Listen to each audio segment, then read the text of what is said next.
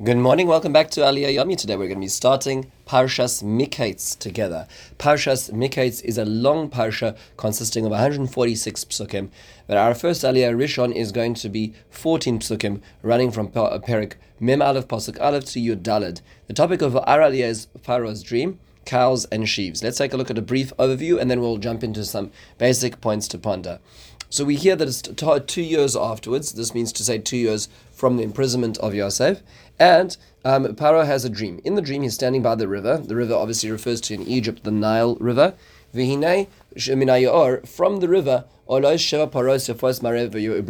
so seven very healthy cows are coming up, and they are Ba'achul, which is generally understood to be they're, they're in the swampland, the edge of the river, and they are um, eating. Another seven cows come out, but these are very um, weak, very um, sickly looking cows, and they stand next to the other cows on the banks of the river, and they actually go on to consume the healthy looking cows.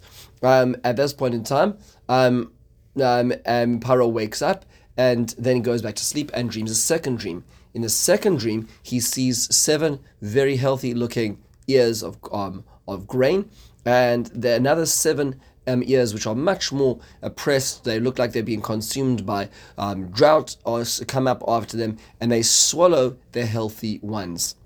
And uh, at this point in time, Paro wakes up and Vayihine. It is a dream. So he's very concerned. In the morning, he's not feeling very happy with this whole experience. And he goes to all his um, astrologers and, and his, his, sorcerers and he, and he tells them the dream. And Ein Poisera son of Pharaoh. Nobody can make head or tails of it. Nobody can understand what is going on.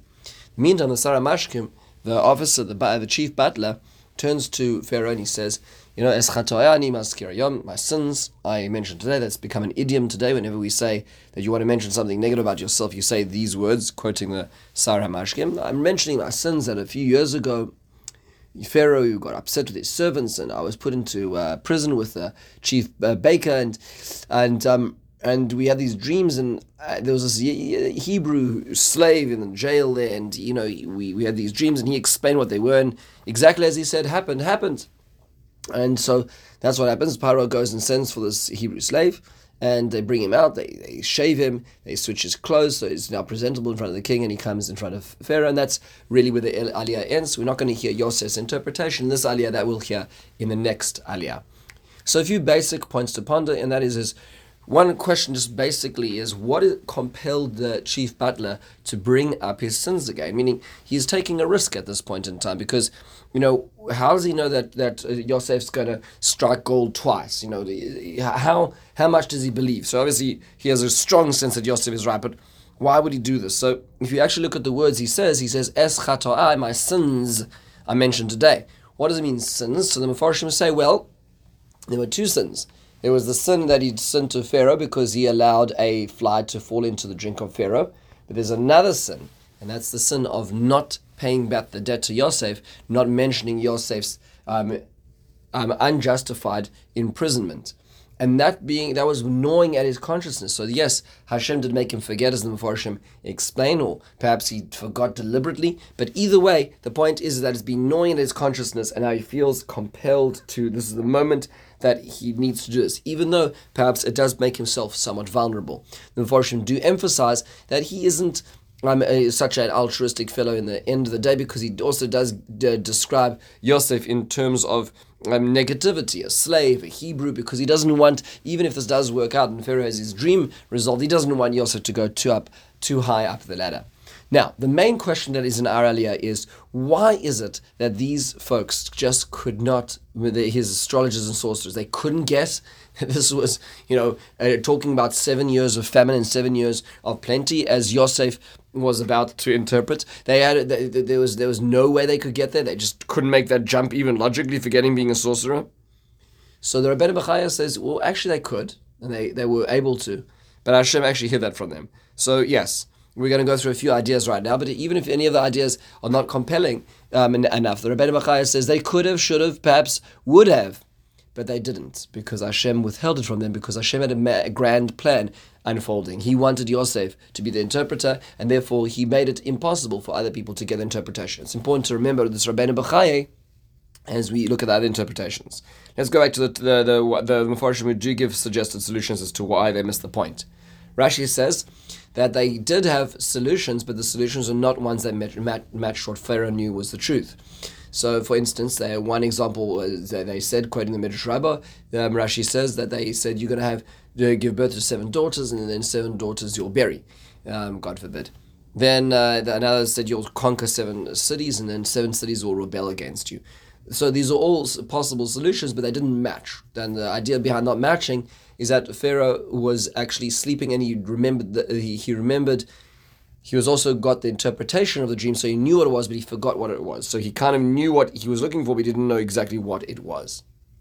Other possibilities are the Kli Yakar says that they couldn't explain the repetition of the dream, so they could explain perhaps one iteration of it, but why was it being uh, doubled up? Another possibility is is that he actually hid details from them. We see this later on in Sefer Daniel when Nebuchadnezzar has a dream, and he, he, he calls in all his astrologers and he says, I had a dream. You're going to interpret it for me. And I said, Well, what's the dream? He said, No, no, you're going to tell me the dream and the interpretation because he wanted to see if they were, if, if all the money he was paying them to upkeep him and have his astrologers, if they were the real deal or not. Nobody could, so he decided to kill all of them. That's when Daniel stepped in and he actually told him the dream and the interpretation. So Paro actually does tell the dream, but says suggests the Kli Yakar maybe he only told them partial parts of the dream, not the whole dream, left leaving out details. Therefore, also testing to see if they would miss get those missing details. Only Yosef was able to. Another possibility. The Malbim suggests on a different note that perhaps his inter- uh, the, the, the fallacy in their interpretations were they were all personal. They were all about Pharaoh and his personal life and his personal grandeur rather than the national or universal level, which he knew that this dream had ramifications for. This was a bigger than himself experience. Um, the Ha'amek Davar takes a different tact where he says that they couldn't imagine that Paro would be affected by famine. It was not possible that the greatest ruler of the largest empire in the world could possibly sub- be subject to the idea of a famine. So, because they couldn't believe that, they couldn't envision such a thing, they couldn't even interpret in such a way because it was too gr- too grand an idea, too vast an idea. I'd like to, to pick up with one last perspective, and that is the idea that Rabbi Fohrman suggests, which I think is a tremendously fascinating idea, and that is, is that if you actually look at the, the topic in our Aliyah, you'll see that there are many parallels to the beginning of Parshas Vayeshev as well. After all, when Yosef is pulled out of the jail, the word that the Apostle uses for jail in Aliyah is Vayiritzuhu min habor. They pulled him out of the pit. Hmm. Yosef actually has encountered a pit in his life beforehand, and that was when his brothers threw him into the pit, which is fascinating. And there, his clothes were taken off before he was thrown in the pit. Here, as he comes out of the pit, he is given new clothes by by by, by Paro. In fact, it seems that the pattern is A B B A. Right? It's a it's a it's a chiasm in ideas. Right? So being get, um, taking clothes off. Thrown into a pit, now out of pit, clothes given back. But the person giving the clothes now is not his father, but Pharaoh. And Pharaoh, in a certain sense, takes that role of a parent figure in a large degree. He becomes the one to marry him off, give him a new name, give him, give him his house, give him his chariot. He really is a father figure.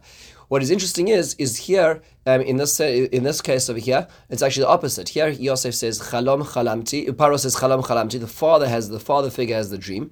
Also interprets it. There in the beginning of Vayeshev, it's chalamti chalom when he tells it about his father. So it is interesting. There it's the son figure um, talking about the father figures and in the dream, and here it's the father figure and the son figures interpreting the dream. So what does all this mean? How does this all connect together? So Rav Fohrman makes the following further observation. If you look at the description of the different cows, there's the ones which are yafei, yafois toar. They're beautiful of description. Wait a second.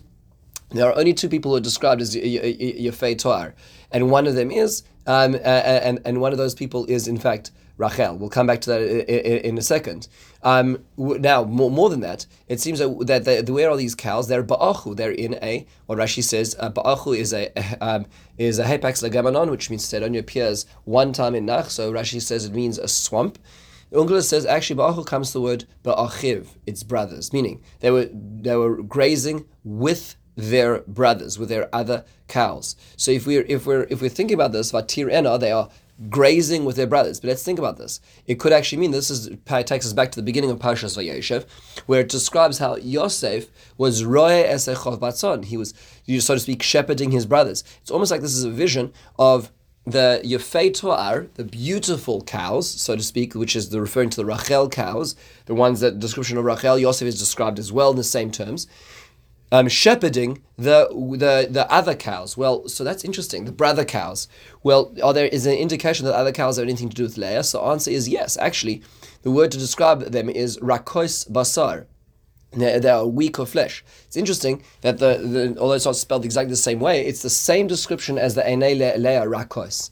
The eyes of Leah were rakos as well. It's a homonym, so that it's the same sounding word. It's almost as if the Rachel cows and the Leah cows are, are next to each other. One is shepherding the other, the brother cows, but in the end, the Leah cows consume the Rachel cows. And if Yosef's thinking about this, what does that mean? It's almost like a reflection of his own life. It's the, the Leah cows, the weaker cows, consumed the Rachel cows, the Yefei Toar. That's him, that's himself. He was sold down the river by the, the, the Leah cows.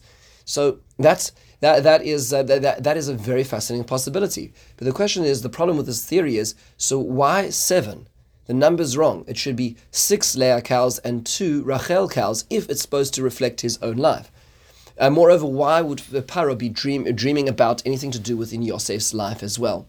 So Rav Fohrman had this theory, and he didn't really know how to deal with this this this this question. And one day he was on the Amtrak train. I just want to follow this through. Is uh, and he was. Uh, he had his Tanakh, he was studying this issue, and his Tanakh fell, fell out of the, of the overhead compartment and opened up to the beginning um, of actually not Vayeshev, but earlier on Vayetze. And there, there was a very important pasuk which goes back to this whole description which reflects the cows. Those are the two descriptions, the, the, the Leah and the Rachel, the Rakos and the Yefei which is the same descriptions here of the cows on both sides. The next pasuk is Vayehav Yaakov Rachel Vayomer Evodcho Sheva Shanim Bitcha The next pasuk is Yaakov offers to work seven years from for for uh, for uh, um, the Rachel the daughter, which is which is fascinating. Because here we go. What was the fallacy? Why could the, these astrologers not interpret um, Paro's dream properly? Well, if you look at all the things they interpreted to be, whether it be daughters or cities or whatever it is that they're, they're doing, they are looking at things and interpreting them as metaphors for other things. You have cows and grain. So those are nouns, those are items, those are tangible items. So maybe those tangible items means other tangible items. So that's how they're interpreting it. The jump, the quantum leap that Yosef has to make is to realize that the dream, the cows and the grain are not referring to things, they're referring to time. But that is a quantum leap. Why would you imagine it's dealing with time? Why would the things be time? The answer is, is because Yosef now understands that the only reason he can interpret the dreams is because it's a reflection of his own lives of his own life. And the interpretation to the dream lies in his very own life. So it can't be that the cows are things because there's six Leah brothers and there are two Rachel brothers. And therefore, everything else matches up except for the fact that there's seven and seven. What's the only seven and seven which relates is the seven years that Yaakov worked first for Rachel and the seven years he worked later for Leah, which meant the interpretation of Paro's dream was embedded in the experience of Yosef's life. Yosef never received prophecy.